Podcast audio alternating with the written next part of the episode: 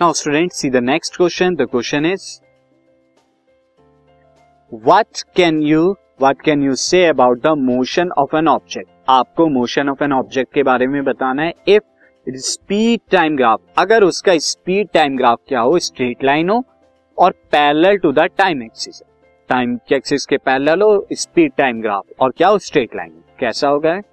This shows as body is moving with the uniform motion इसका मतलब क्या है? बॉडी जो है यूनिफॉर्म मोशन में कर रही है। कैसे मैं आपको शो करके दिखा देता हूँ?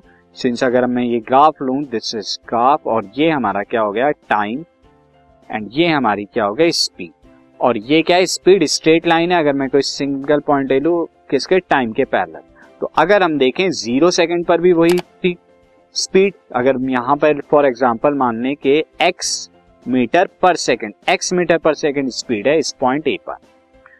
टेन सेकेंड में भी कितना है? X meter per second, twenty में भी, थर्टी में भी and so on forty second में भी जो है, यहाँ पर स्पीड चेंज नहीं हो रही। और स्पीड चेंज नहीं हो रही तो दैट मीन्स क्या होगा?